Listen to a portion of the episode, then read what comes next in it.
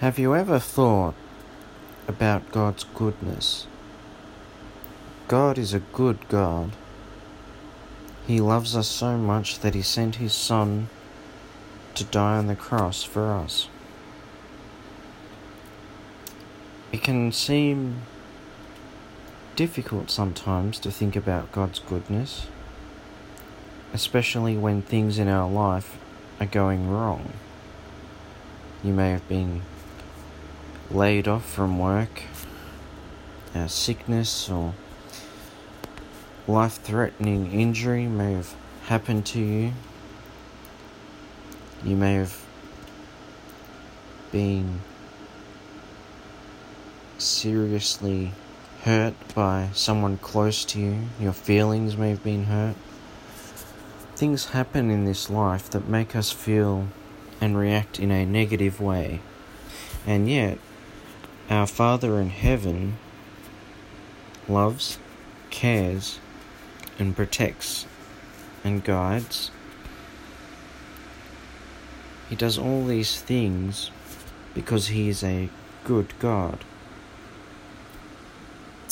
Even though we may not understand why God does what He does, we can know with certainty from Scripture that He is a good God that he loves justice, that he is fair, loving, kind, and everything that he does is good. That may seem hard to accept. When everything is going wrong, God is still a good God. Romans 8:28 it's a reminder of the goodness of God even if we can't see it. He works for the good of those who love Him. It's easy to complain, easy to be overcome with negative emotion when trials come upon us. God's goodness may not seem so evident. But think about this God is so good that even though we grieve Him, we sin, we disobey, we hurt, God still loves us. And that's a good thing. God's love is just so amazing. We as humans are not so loving, not so kind, and not so good towards our fellow man. But God is always good he is faithful, He is just. The goodness of God, His tender mercies, His grace.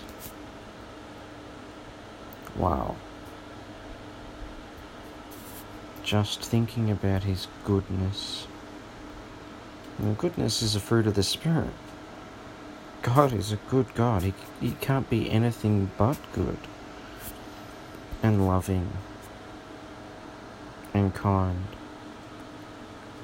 You may not see it, but God loves you. God's kindness reigns supreme even in the midst of trials. You know, Paul was always so filled with joy whenever trials and sufferings came upon him. Not because he enjoyed,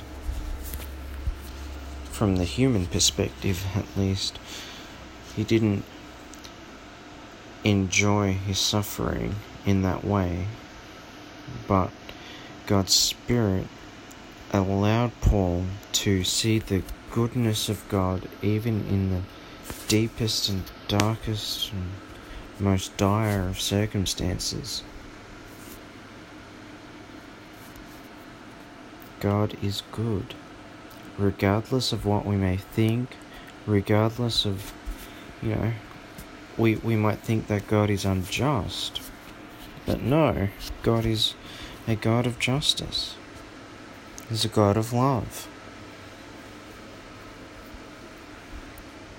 God's ways are higher than our ways, His thoughts higher than our thoughts.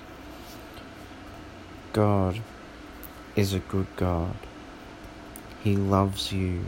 He loves me. Regardless of what we may think in the bad circumstances that seem to threaten us, there is always peace, love, God's grace, God's goodness can always be found even in the most difficult of circumstances. We may not know it, we may not see it, but it is there. Just something to think about. Thank you for listening.